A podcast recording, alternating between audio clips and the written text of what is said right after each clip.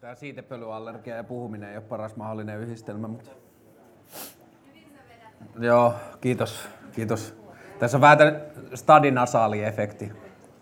No, puhutaan bisneksestä. Siirrymme illamme seuraavaan puoliskoon tai näytökseen. Mä valitsin tämän kuvan siksi, että mun jotenkin ajatus toimivasta strategiasta, ja strategia on ehkä sillä tavalla huono sana, että se liittyy ajatuksellisesti niin paljon jotenkin bisnekseen tai semmoiseen tekemiseen, kun strategia mun mielestä, että jos missio vastaa kysymykseen miksi, niin strategia vastaa kysymykseen miten. Ja mun mielestä sitä strategiaa mietitään ihan liian usein ja ihan liikaa niin kuin yksittäisten strategisten toimintojen kautta, kun sitä mun mielestä voitaisiin enemmän ja olisi hyödyllisempää, että sitä enemmän mietittäisiin sitä miten kysymystä sillä tavalla, että minkälainen toimija mä haluan olla tai minkälainen toimija mä haluan, että mun yritys on. Miten mä toimin suhteessa ympäristöön, miten mä teen asioita, niin miten mä, niin kuin, millä tavalla mä reagoin sen ympäröivän asian kanssa, jota tässä nyt kuvaa vesi, että siellä on muita kaloja.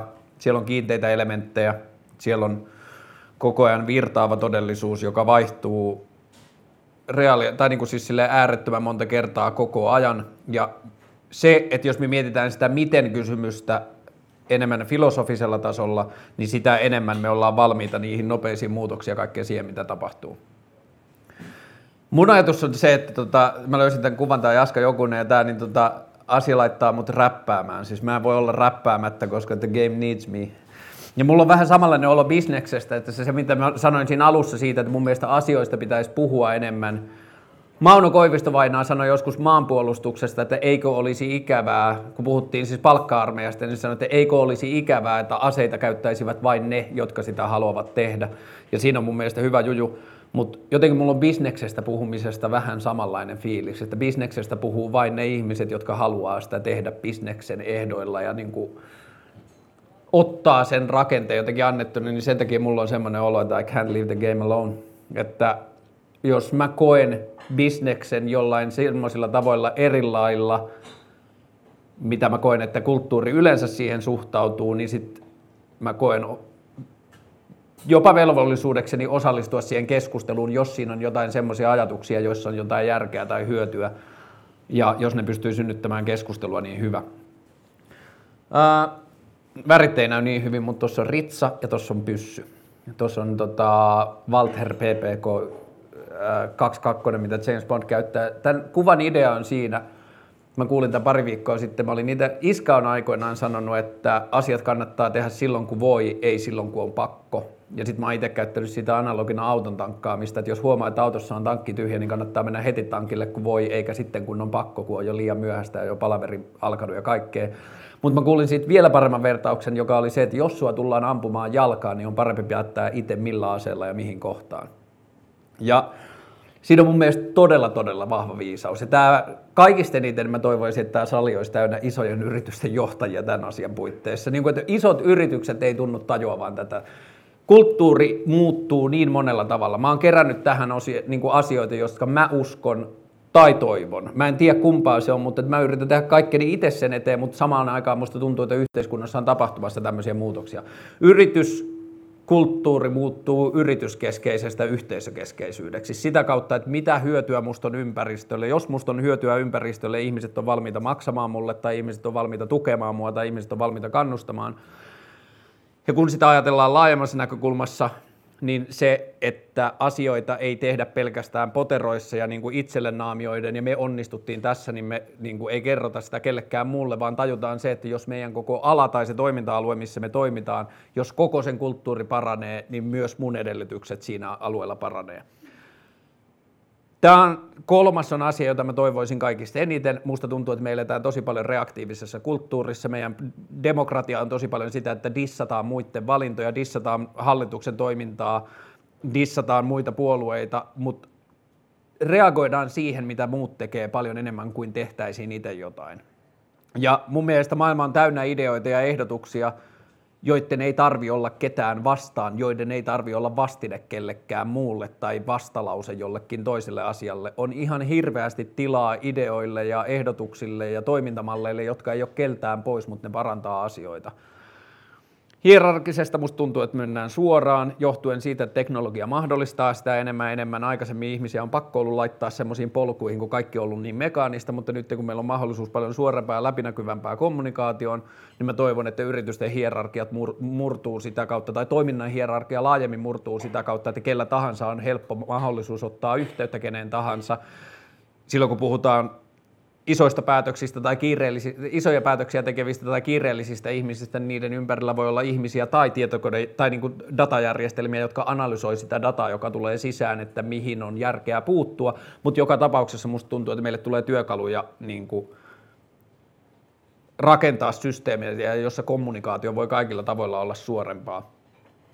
Salailevasta avoimeen liittyy tuonne keskinäiseen kilpailuun ja siihen asiaan ja sitten siihen, että avoimuus on aika aseista riisuvaa. Et mä toivon ja odotan isoa firmaa, joka tiedostaa toiminnassa, että meidän on pakko toimia lain ja niin kuin järjestyksen mukaisesti. Me ollaan niin iso firma, että meillä ei ole varaa tehdä kepulikonsteja, mutta jos me tehdään kaikki kunnolla, niin sittenhän me voidaan olla avoimia kaikesta. Mä toivon, että me niin kuin tullaan jossain vaiheessa näkemään firma, joka laittaa koko niiden kirjanpidon niin kuin avoimesti tutkittavaksi nettiin. Et ne katkaisee sen siitä kohtaa, missä se menee henkilökohtaiselle tasolle, että kenenkään työntekijöiden palkkoja ei kerrota tai ei kerrota mitään semmoisia asioita, jotka menee niin kuin ihmisten henkilökohtaiselle, mutta kaikki se, mitä laki vaatii, pörssiyritysten johdon palkat pitää olla julkisia ja kaikki muu, mikä voidaan. Näytetään se ketju, miten tämä firma toimii, niin, sitä, niin kuin silloin se tietyllä tavalla luottamus asiakkaan kanssa, joka voi syntyä siitä, että ollaan täysin avoimia, niin se palkitsee tosi monelta tasolta, tosi monesta paikasta.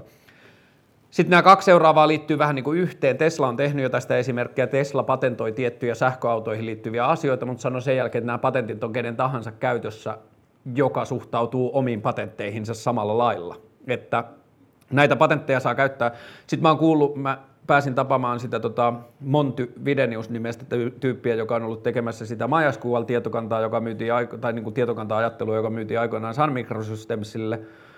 Tosi kallilla 90-luvulla, ja sitten ne on sen jälkeen tehnyt semmoisen MariaDB uuden avoimen tietokannan, jota kuka tahansa voi kehittää, kuka tahansa voi käyttää. Niiden toimintamalli on esimerkiksi se, että kun Amazon haluaa käyttää niiden tietokantaa omassa varastohallinnassaan tai jossakin hakukonetoiminnoissa, niin jos ne tekee siihen palikoita tai jos ne löytää siihen juttuja, josta ne haluaa hyötyä vain itse, niin siitä avoimesta ja ilmaisesta tietokannasta tulee samalla maksullinen.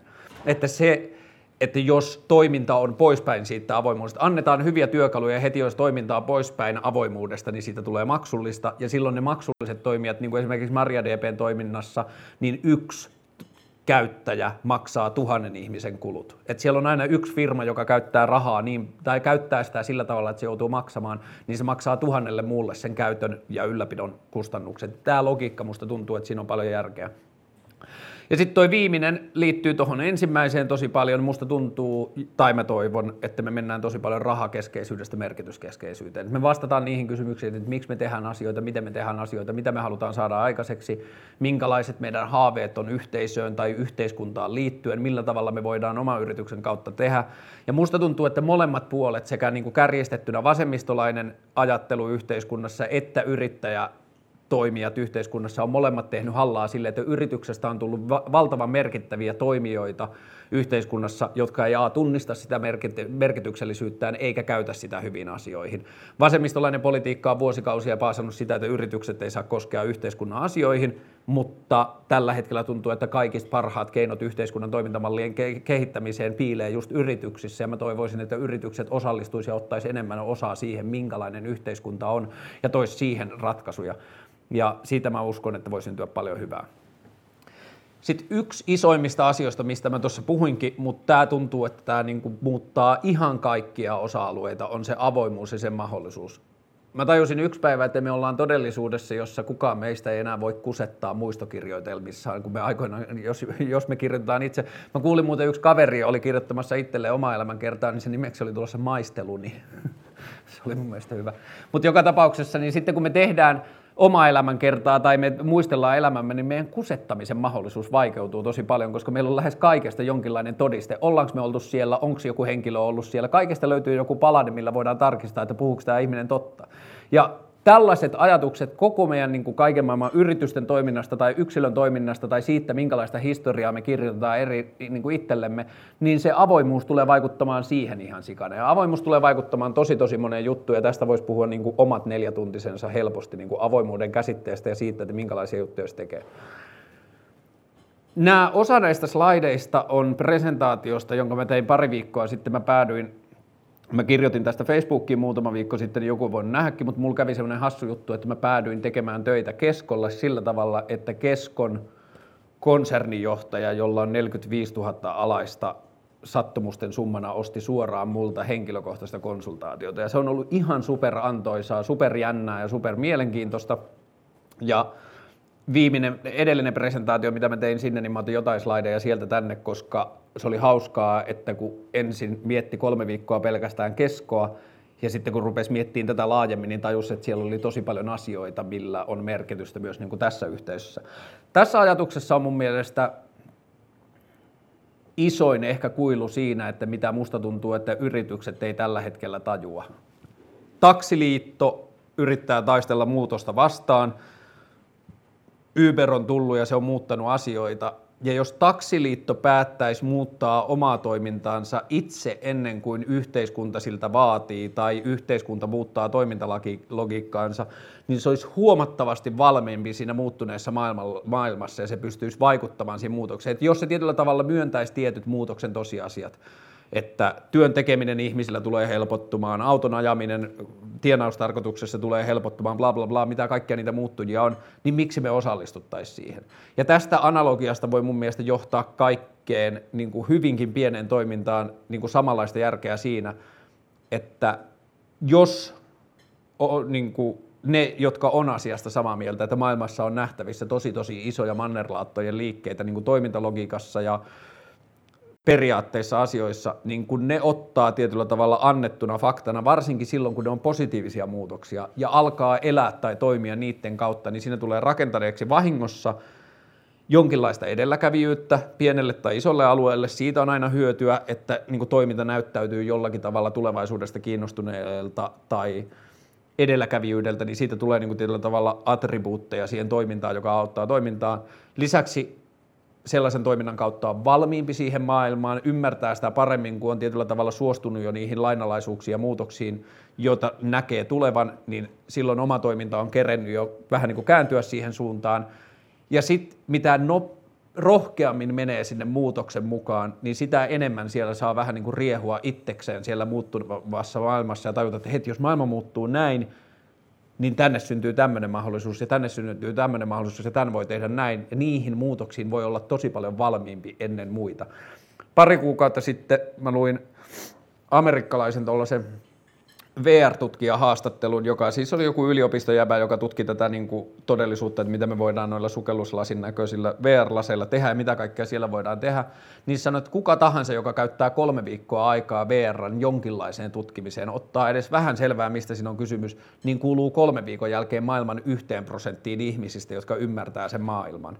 Ja niin kuin, tällä hetkellä on niin kuin ihan sikana teknisiä mullistuksia, joihin pätee tämä sama logiikka. Että jos innostuu jostakin asiasta, jos perehtyy, niin yhtäkkiä voi niin kuin perustellusti pitää itseään edelläkävijänä siinä asiassa, vaikka ei olisikaan papereita sille. Ja se, mitä se tarkoittaa sitten taas henkisesti, on se, että se antaa tosi paljon niin kuin tukea ja rakennetta, uskoa niihin ideoihin ja innovaatioihin, mitä siellä uudessa maailmassa keksii, ja se antaa tietyllä tavalla kannustetta siihen, että tutki sitä pidemmälle, kokeile, miten sitä voi tehdä, puhu sitä ihmisten kanssa, esitä sitä ideaa.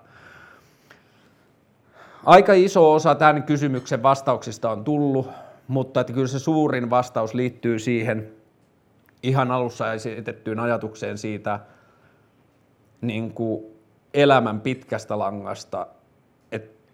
Mulle on tuntunut tosi turvalliselta ajatukselta se, että jos mä haluan osallistua siihen elämän potentiaalin niin kuin juttuun omalla mikromaallisen pienellä osuudella, niin silloin mun kannattaa tehdä sitä myös niin kuin työn ja tai laajemmin. Business on vähän tyhmä sana, mutta se, niin kuin, että jos se ajatellaan käsitteenä, että se on kaikki se, mitä me tehdään suhteessa ympäröivään yhteiskuntaan, josta syntyy jotakin arvoa tai josta syntyy jonkinlaisia maksamisen logiikoita, niin se osuus mun elämästä on niin sairaan iso siinä tavassa, mitä me nykypäivänä tehdään töitä, joka toivottavasti muuttuu, niin silloin mun on kokonaiskuvan kannalta merkityksellistä tarkkailla myös sitä osiota siinä valossa, että millä tavalla mä voin sen kautta osallistua siihen isompaan tarinaan ja tehdä jotain järkevää. Ja plus lisäksi siihen näyttää olevan hirveästi muita loogisia perusteita siitä, miten se on myös kannattavampaa. Ja kannattavalla mä tässä kannattavuus tai taloudellinen menestys on ainakin mulle viime vuodet tuntunut siltä, että jos semmoisia ohikiitäviä hetkiä on ollut, että se taloudellinen puoli on ollut kunnossa, niin se tuntuu tietyllä tavalla öljyltä kaikessa tekemisessä, että se vaan antaa enemmän tilaa varjoida ja se antaa, se vähän rasvaa saranoita, niin sitten siitä tuntuu, että se on alkanut vähän tuntua siltä, että siitä voi tulla semmoinen itseään ruokkiva kierre, että kun sillä asialle antaa semmoisen jotenkin jännän katsantakulman, niin siitä syntyy hyviä asioita, jotka antaa enemmän tilaa tehdä sitä, ja sitten se on palkitsevaa. Mä puhuin tästä mun työhuonekaveri Paulin kanssa, ja Pauli sanoi, että et sä nyt ihan pienissä tietyllä tavalla pyöri sen kanssa, että mihin sä aikas käytät, että sä yrität tietyllä tavalla muuttaa bisneksen logiikkaa. Ja sitten, että jos se nyt sillä tavalla näyttäytyy, niin olkoon niin, mutta että mä en oleta, että mä pystyisin muuttamaan bisneksen logiikkaa, mutta mä haluan tutkia omassa tekemisessäni sitä, että kuinka paljon mä voin tehdä sitä toisin niin, että se on silti tähän maailmanjärjestykseen sopivaa. Ja sitten me joskus Paulin kanssa, joka on siis puoliksi amerikkalainen ja sillä on hyvä teksti, englanninkielisen tekstin, me juteltiin niistä asioista ja sitten me vietiin niitä ajatuksia vaan tarpeeksi pitkälle sillä tavalla, että okei, että jos tätä tarkkailee tietysti näkökulmasta, niin tämä on uusi ehdotus toimintamalliksi, että jos on ollut kapitalismia, jos on ollut kommunismia, jos on ollut kaikkea muuta, niin on ruvennut tuntua järkevältä semmoinen ajatus, että mitä jos olisi markkinataloutta, jonka tehtävä onkin joku muu kuin raha itsessään, niin minkälainen yhteiskuntajärjestys siitä syntyisi ja minkälainen tietyllä tavalla toimintalogiikka siitä syntyisi, ja sitten me vaan yritettiin kirjoittaa se auki mahdollisimman pieneen ja tiiviiseen ja yksinkertaiseen malliin, että tämä on tietyllä tavalla itselle nyt semmoinen vähän niin kuin ohjenuora, minkä mukaan yrittää toimia. Ja tämä menee siihen bisnesasiaan. Mua harmittaa, että liike-elämä ei ole oikea sana kuvaamaan sitä, mutta että käytetään nyt sitä bisnestä, kun se on. Mutta mulla on semmoinen tunne, että sen, mitä työmerkkaa meille, mitä toimeentulomerkkaa meille ja mitä se juttu on, niin se tulee korostumaan meidän elämässä lähivuosina tosi paljon, kunnes toivottavasti jossain vaiheessa me saadaan se järkevä perustulo ja sitten se pääsee supistumaan takaisin pienemmäksi. Et mä toivoisin, että toimeentulo ja sen metsästäminen on ihmiselle jollakin tavalla automaatio, johon voi luottaa, niin että ihminen voi keskittyä vain kysymään sitä, että miten musta on hyötyä, eikä sitä, että miten mä tuun toimeen. Koska ne kysymykset saattaa monesti olla ristiriidassa keskenään. Miten mä tuun toimeen sisältää paljon lyhyempiä vastauksia kuin se, että miten mä olen hyödyksi. Ja se, minkälaiseksi tämä moi Elias, tervetuloa. Ja se, miten tämä homma on ruksuttanut tässä viime vuosina ja minkälaisia asioita on tapahtunut, niin koko ajan kun mä juttelen ihmisten kanssa, niin tällä tuntuu olevan merkitystä koko ajan enemmän ja jopa epäterveellä tavalla, että se, en mä nyt osaa siitä olla mitenkään murheellinen, mutta että kyllä se kertoo meidän yhteiskunnasta ja toimintamallista tosi paljon, että ensimmäinen asia, mitä me kysytään toiselta ihmiseltä, on länsimaisessa yhteiskunnassa tosi usein, mitä sä teet työksessä. Ja mä toivoisin, että me voitaisiin jotenkin mennä siitä eteenpäin. Mä en edes tiedä, mikä se seuraava kysymys olisi, mutta että mä toivoisin, että olisi jotain muuta. Tämä on asia, jota itse joutuu tarkkailemaan tosi paljon, että huomaa, että on mennyt vähän väärään moodiin. Että ei se työ ole mulle itsearvoista. Jos sillä työllä on jotain muuta merkitystä, jos se ratkaisee jotain ongelmia, jos se helpottaa jonkun muun oloa, jos se tekee jotain virtoja liikkumaan jouheavammin tai se parantaa yhteiskunnan käyttöjärjestelmää tai jotain muuta, niin sitten sillä on merkitys, johon on syytä tai aihettakin paneutua. Mutta jos se työ on vaan se asia, että tässä jälleen kerran tämä kaiken paha alku ja juuri kristiusko tuntuu, että siinä on tosi paljon roolia sen kanssa, että on ollut tämä ora et labora-ajatus, että rukoile ja tee työtä niin kuin se työ olisi jollakin tavalla ihmisen olemassaolon oikeutus, sellaisenaan. Mun mielestä toimeliaisuus tai yhteisöön tai yhteiskuntaan osallistuminen on merkityksellistä, mutta meillä on ihan hirveästi toiminnallisuuden muotoja, jota ei yhteiskunta laske työksi. Ja siihen mä niin kuin toivon, että perustulo tulee vaikuttamaan tosi paljon, ja sitten tästä paluu sinne alkuun, sinne kylään siellä vuorten juuressa, niin siellä tulee monesti löytäneeksi semmoisia kysymyksiä, jossa tai vastauksia, jossa se toimeliaisuus on merkityksellistä jotain muuta kuin sen perinteisen työn ajatuksen kautta, ja sieltä saa tilaa. Sitten mä oon niinku kerännyt tähän vähän niinku niitä palikoita, joita mä oon itse käyttänyt, miten sitä omaa tekemistä voi viedä siihen suuntaan, jos tämän suunnan kokee jollakin tavalla järkeväksi tai tavoitteelliseksi. Ja siihen osuuteen tulee mulle Joonas kaveriksi. Ja pissatauko. Ja tuohon seuraavaan osioon otetaan. Nyt se toimii. Joo. Lyhyesti itsestäsi. Lyhyesti itsestäni pakolliset taustat. Tosiaan Joonas Saari on nimi, 32V, kauppakorkean kasvatti, graduvailla valmis, maisteri tai legendaarinen, yhden pisteen essee-kurssi taitaa myös puuttua, mutta pistetään ne jossain kohtia pakettiin. Olen ajautunut kauppakorkean jälkeen talous- ja tietohallintotehtäviin sellaisessa firmassa kuin Wanna Do Oy. Myydään tuntihinnalla kaikenlaisia assareita yksityis- ja yritysten tarpeisiin. Eli taloushallinnosta, mitä meitsi tekee, markkinointiviestintään, nettisivukoodaamiseen, kaikennäköistä tällaista ekstrakäsiä tarvitsevaa duunia.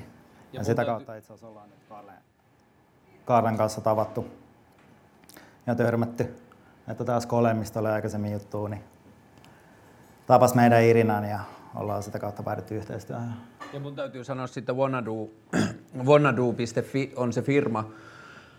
Niin musta siinä tuntuu, että siinä on jotain uudenkaltaista ajatusta, että se on yritys, josta voi ostaa, mä en muista sitä tarkkaa tuntihintaa, mutta se on jossain 40 hujakoilla, mutta sieltä voi ostaa apukäsiä, assistenttia tai jonkinlaista asiaa, niin kuin, että musta tuntuu, että siinä niin kuin ton kaltaisella palvelulla voi olla käyttöä ihan tosi monella tasolla, että sillä voi olla yritysten johtotasolla tietenkin, jos se töitä on liikaa, mutta että se ei jää musta pelkästään siihen, että jos joku muu on hyvä hoitamaan jonkun vaikka talouden mekaniikkaan tai yrityksen pyörityksen mekaniikkaan liittyvän asian, niin se tekee se, että jos sä saat ostaa sitä työtä 40 tunti, niin monesti se on halvempaa ostaa se joltain muulta kuin tehdä ja opetella se itse. Ja sitten jos syntyy niin kuin osaamiskeskittymiä, jossa asioita osataan, niin kuin Vonaduun tapauksessa, että siellä osataan asioita myös niin kuin limittää ristiin, että hei, että multa pyydettiin apua, mutta tässä on tyyppi, joka osaa sen paremmin, niin se tehokkuusajatus kehittyy tosi paljon.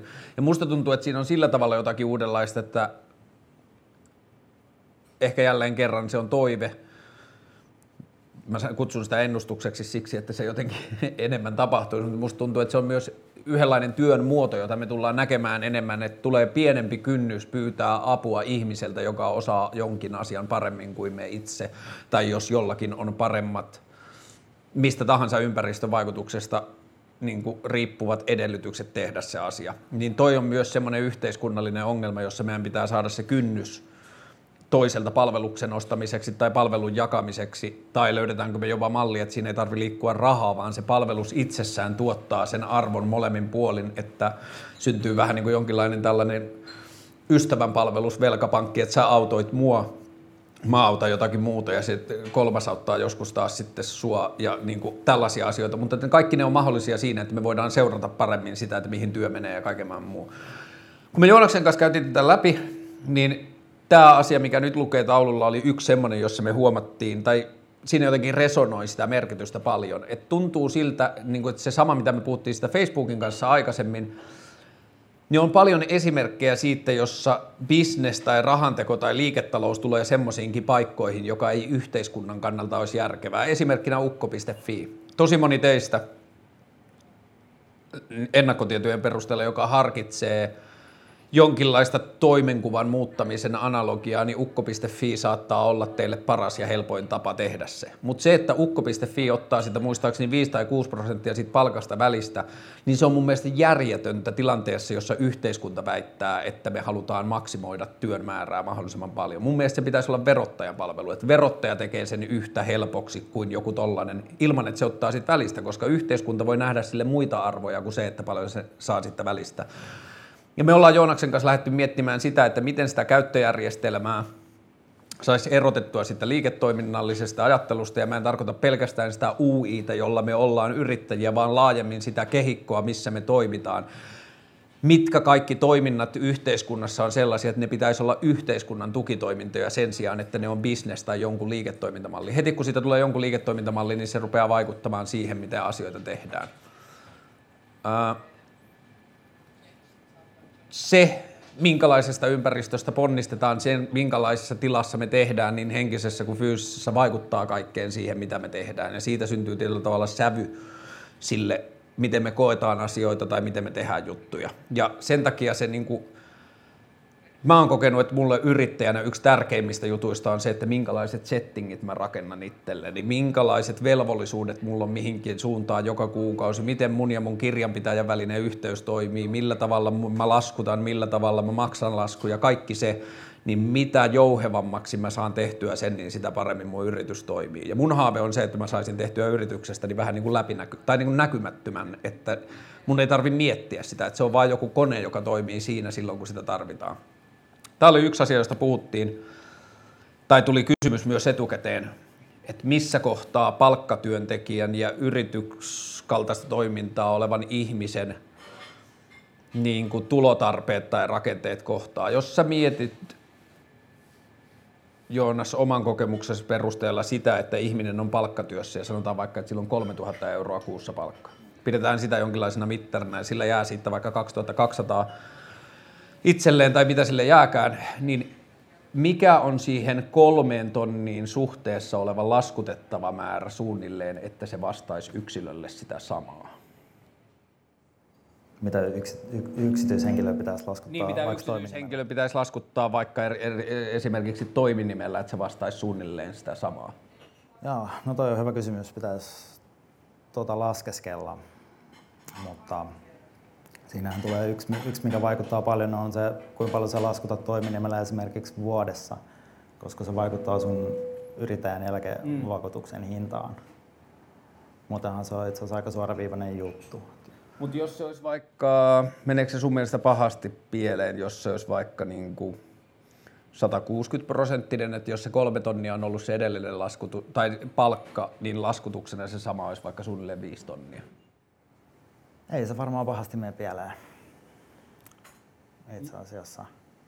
Ja se, miten sitä voi niin kuin jotenkin havainnoida, että missä kohtaa se juttu alkaa tulla, niin kuin kohdata toisiaan, niin mä oon miettinyt sitä, että tietenkin se, kuinka paljon pystyy olla siitä jonkun muun määrittämästä työajasta pois, niin se synnyttää luonnollisesti sitä omaa määritettyä aikaa. Ja koska kun mä oon parin ihmisen kanssa käynyt sitä, että jos jollakin on vaikka DJ-toimintaa tai valokuvausta tai jotain, mitä ikinä ne tekeekään sen päivätyön ohella ja haaveilee siitä, niin mä oon huomannut, että siinä vaiheessa, kun se omien juttujen tekeminen työllistäisi noin 2-3 päiväksi viikossa, niin silloin se hyppääminen, se niin kuin leap of faithin tekeminen sinne puhtaasti yrittäjyyteen, niin siinä kohtaa se balanssi alkaa suunnilleen olla.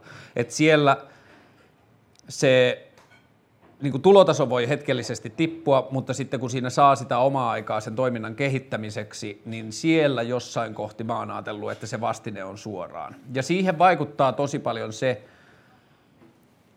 täällä on yksi slaidi vähän hassussa järjestyksessä, se tulee tuolla myöhemmin, mutta niin kuin, että se liittyy näihin kaikkiin, niin mun ajatus on se, että jos ei ole ennalta säästöjä, niin työntekijästä yrittäjäksi niin kuin suoraan pomppaamiseen, niin siihen olisi hyvä olla jotenkin semmoinen laskukaava, että 40-60% siitä, mitä ajattelee tarvitsevansa omien kulujen kattamiseen, olisi jollakin tavalla hyvä olla kasassa ja sitä olisi hyvä olla tehnyt jo. että työn ohessa olisi jo ensimmäisen kerran laskuttanut, olisi ensimmäisen kerran firmalta maksanut kuluja, olisi jotenkin käynyt sen koko prosessin läpi, että näin mä teen sen. Koska sitten jos hyppää suoraan kylmään veteen ja tekee sitten vasta ensimmäistä kertaa sen asian, niin se paniikki voi käydä liian suureksi siinä, että miten mä ratkaisen tämän tilanteen, ja sitten se paniikki rupeaa sotkemaan sitä tekemistä, ja se on tosi haitallinen ympäristö. Millaisia asioita sä haluaisit, tai oman kokemuksen mukaan, jos ajatellaan yksin yrittäjäksi alkavaa, niin minkälaisiin asioihin sen olisi hyvä kiinnittää huomiota ennen kuin se tekee sen?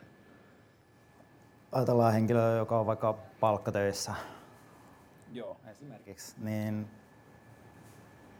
ehkä se helpoin tapa on kuitenkin sitten kokeilla näitä ukko.fi tai näitä kevytyrittäjäjuttuja.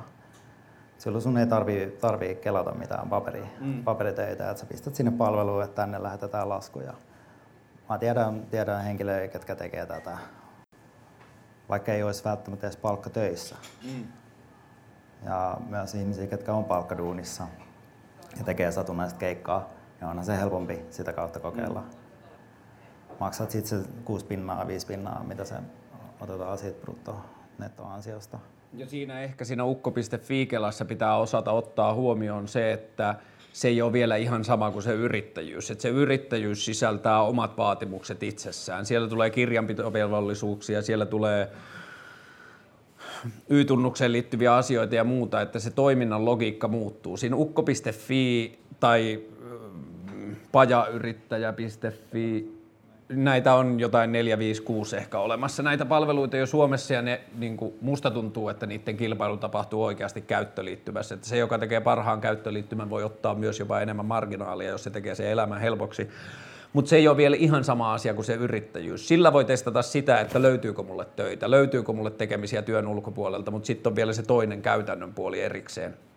Ja siinä vaiheessa, kun on se tuki taustalla, oli se sitten säästöjä jostain tai asunnon myymisestä niin kuin taskuun jäänyttä rahaa tai irtisanomisrahaa tai mitä tahansa, niin mun mielestä arvokkain asia, mitä rahalle voi käyttää, on se, että käyttää sen kaiken valmiiksi rahoitetun ajan niin kuin pitkän pelin kelaamiseen.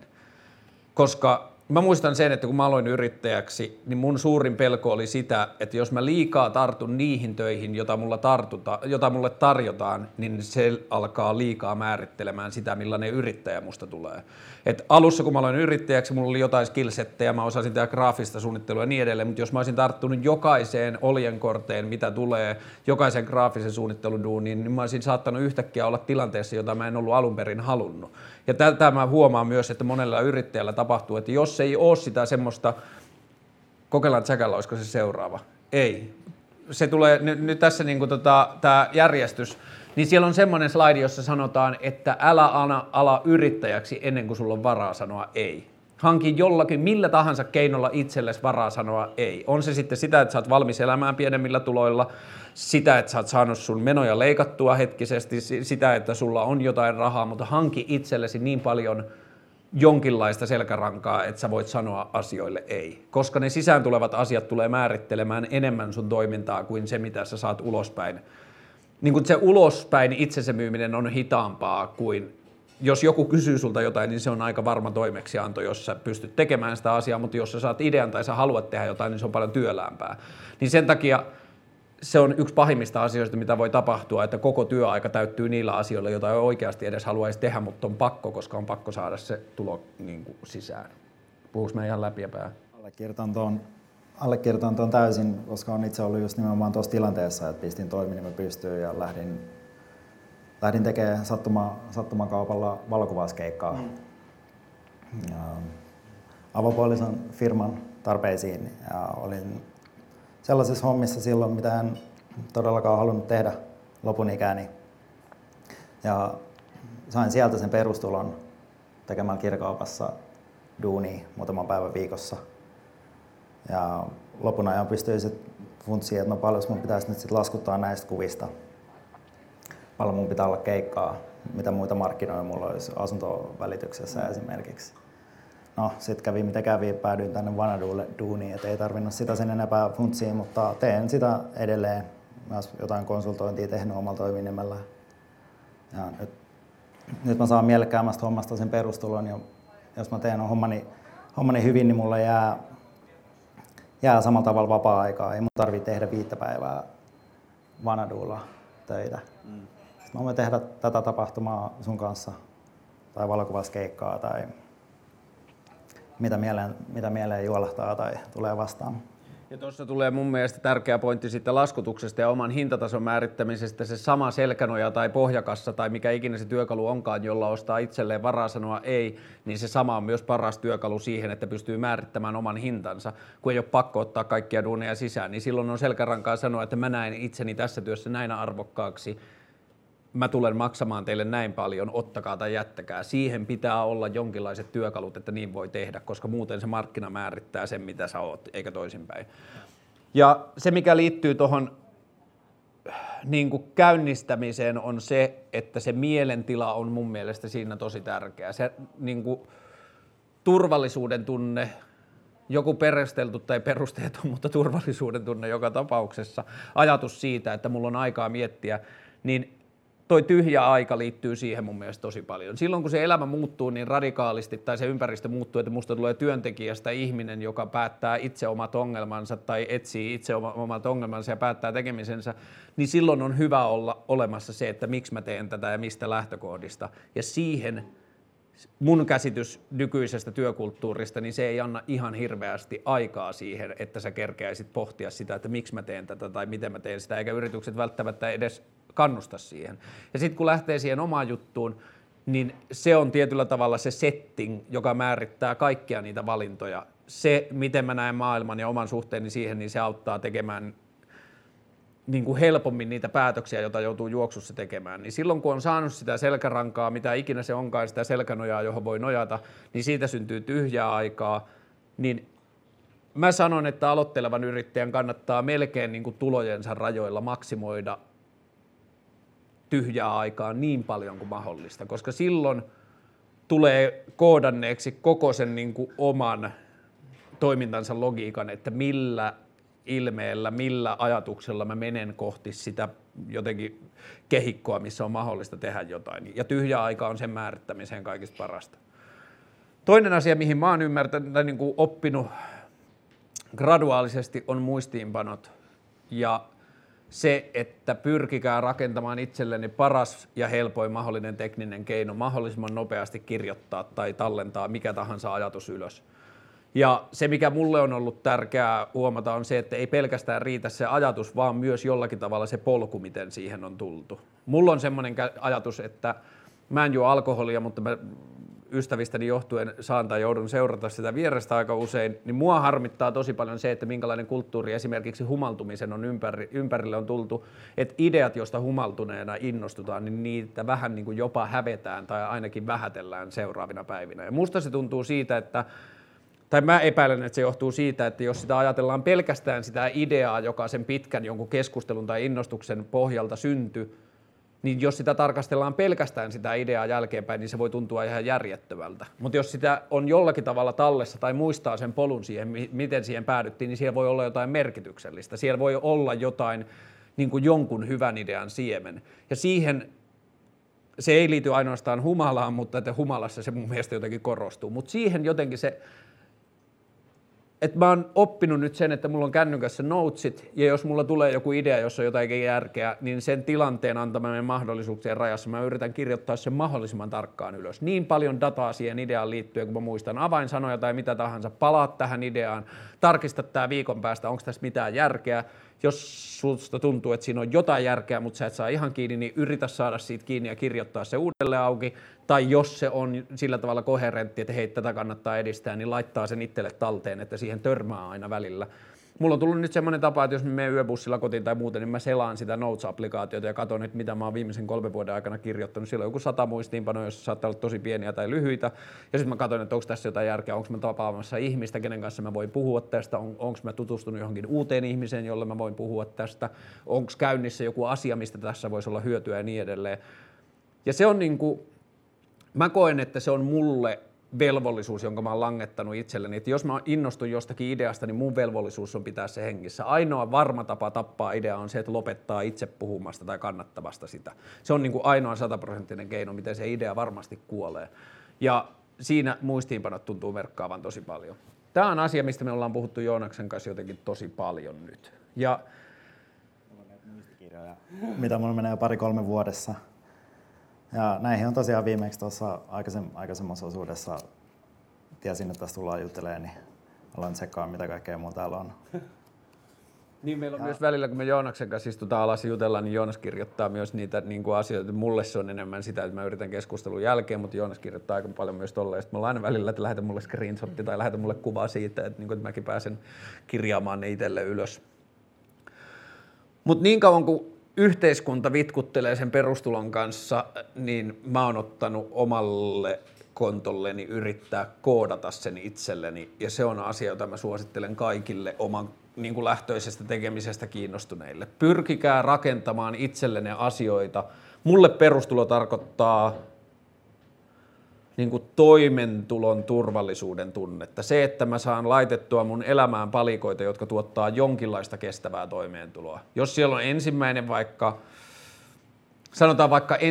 1,000 voi tulla siitä, että mä haluan tehdä jotain muuta, mutta mä oon silti valokuvaaja ja sitten mun sukulaisen yrityksessä on kerran kuussa tarpeita johonkin uutislehtiseen tai mihin ikinä valokuvia, niin mä otan sen keissin ja mä niin tiedän, että kun mä joka kuukausi hoidan tällaisen pienen asian, musta tulee siinä koko ajan parempi, musta tulee siinä koko ajan tehokkaampi, mä opin tekemään sen paremmin, mutta se takaa mulle 1,000 euroa kuussa liikevaihtoa. Ja sitten mä voin ajatella sitä tonnia, että okei, että mitkä on mun tärkeimmät kulut kuussa, ja mun mielestä tärkeimmät kulut on ne, jotka nopeiten aiheuttaa sulle ongelmia. Eli toisin sanoen verot tai mitkä tahansa muut, jossa vastaanottaja on sellainen, jonka kanssa keskusteluyhteys on rajoitettua, niin merkkaa aina sieltä alusta niin kuin sitä kerättyä toimeentuloa koko ajan, kerättyä perustoimeentuloa niihin asioihin, jotka on kaikkein tärkein hoitaa. Ja sitten mä en ole vielä ihan siinä, mutta että niin kuin välillä on kuukausia, jossa se onnistuu ja mä menen pikkuhiljaa kohti sitä, mutta mä yritän koko ajan rakentaa mun elämään semmoisia palikoita, että ne turvaisi sen pakollisen. Se, mikä on pakko hoitaa, niin ne turvaisi sen. Ja aina niissä kuussa, kun mä huomaan, että se toteutuu, niin mä huomaan olevani ylivoimaisesti parhaimmillani. Ja se on niin kuin asia, jota mä suosittelen jokaiselle yrittäjälle, että aloittaa sen oman tekemisen siitä, että määrittää, mitä haluaa tehdä, miksi haluaa tehdä, minkälaisilla tekijöillä sinne, tai minkälaisilla ominaisuuksilla sinne tekemisissä on semmoinen vaikutus, että on kiva mennä illalla nukkumaan, on kiva herätä aamulla ja tietyllä tavalla se työ soljuu yhteydessä siihen elämään tosi hyvin ja sitten alkaa siihen palikkaan tekemään niin kuin perustoimeentulon kaltaisia rakenteita. Mä uskon itse siihen, että meidän yhteiskunnassa liikkuu ihan tarpeeksi rahaa ja meidän keskipalkat on tarpeeksi isoja, että me voitaisiin oikeasti tehdä siitä yhteiskunnallinen instrumentti ja se muuttaisi meidän arkea ja todellisuutta ihan sikana ja toivottavasti niin tapahtuu. Meillä on onneksi jo paljon poliitikkoja, jotka puhuu siitä ja sitten on paljon tutkimuksia, jotka kertoo, mitä se tekee ihmisten toiminnalle, kun niiden henkiin jäämisvietti on tietyllä tavalla tyydytetty. Ja se on mun mielestä siinä evoluution mittakaavassa ihan sairaan iso asia, että jos me onnistutaan tekemään itsestämme eläin, jonka ei tarvitse pelätä toimeentulon perusteita, niin siihen meillä olisi jo varaa, siihen meillä olisi jo tekniikka, mutta että niin kuin vanha maailma tai jotenkin vanhat ajatusmallit laahaa sitä perässä ja tekee muuta semmoista. Mutta miten, Joonas, jos mietitään tuommoisen niin kuin perustulon käsitettä, niin millaisia jotenkin palasia tai välineitä tai työkaluja siihen liittyy tai millä sitä voi auttaa? Tähän omaan perustulon koodaamiseen. Niin. Jaa, no toi on tosi hyvä kysymys. Mulla itselläni se tosiaan kävi niin, että mitäköhän mä tuohon nyt sanoisin? Mä oon tehnyt vähän niin kuin sitä työtä, mitä mulla on sitten ollut sillä hetkellä tarjolla. Ja yrittänyt säätää sen niin, että mä pystyn tekemään sitä mielellään silloin, kun mä haluan ja niin paljon, kuin mä haluan. Ja just nimenomaan laskenut ne kulut, että kuinka paljon mun tarvii tehdä sitä duunia. Ja tehnyt sitä sitten sen verran. Ja miettinyt sitten sen vapaa-ajan, että mitä mä haluan tehdä. Noin niin kuin muuta. Opiskellut ehkä jotain, miettinyt jotain ratkaisuja johonkin ongelmiin, hakenut uutta työtä ja näin. En mä ikinä ajatellut sitä mitenkään perustulona, vaan että se on ollut mulle niinku riittävä tulo. Mm. Joo, siinä niinku jotenkin filosofisesti tuntuu, että siinä on paljon yhteyksiä, että niinku että se riittävän tulo tai joku muu, niin mulle on auttanut se, että kun mä oon ruvennut aattelemaan sitä kaikkien niiden filosofisten kelojen kautta, mitä perustuloon liitetään, niin se auttaa katsomaan. Yksi juttu, mikä on siinä perustulojutussa tosi hyvä, jos onnistuu löytämään työtehtäviä, jossa ei makseta käytetystä ajasta, vaan tuotetusta arvosta. Että jos sä poistat joltakin vaikka yritykseltä ongelman, että me tarvitaan valokuvia joka kuukausi, niin niitä ei kiinnosta se, että kuinka paljon sulla menee aikaa sen ongelman ratkaisemiseen, niitä kiinnostaa, että se ongelma on pois niiden käsistä.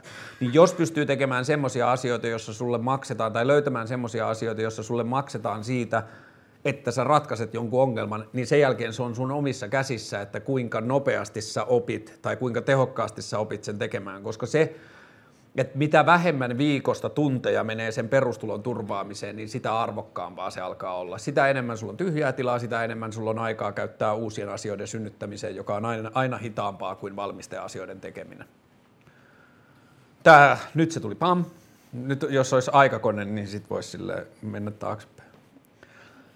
Tämä on asia, jota mä niinku olen joutunut tarkkailemaan paljon, että onko oma suhde työhön, niinku, että ehkä kaikki ei jaa sitä, että mulle on se vapaus ja se semmoinen niinku oma päätäntävaltaisuus on tosi tosi tärkeää ja merkityksellistä, mutta mulla on myös kavereita ja lähellä ihmisiä, jotka sanoo, että ei, että mulle tärkeämpää on se pysyvyys, mulle tärkeämpää on se, että mä tiedän, että se kuukausipalkka tulee joka kuukausi ja mä mielelläni luovun niistä jostakin työn vapauteen tai johonkin joustavuuteen liittyvistä ominaisuuksista, jos mä saan sen turvan. Niin tää on silloin se henkilökohtainen juttu, mutta mä ehdotan sitä, että pyrkiä rakentamaan elämään jotakin semmoisia instrumentteja tai palikoita, ettei olisi sen pysyvyyden vanki. Koska ongelma tulee siinä, että jos työnantajalla on tietyllä tavalla kalmankoura niin kuin kiinni sussa, että sä et pysty elämään ilman sitä tai sua pelottaa elää ilman sitä, niin silloin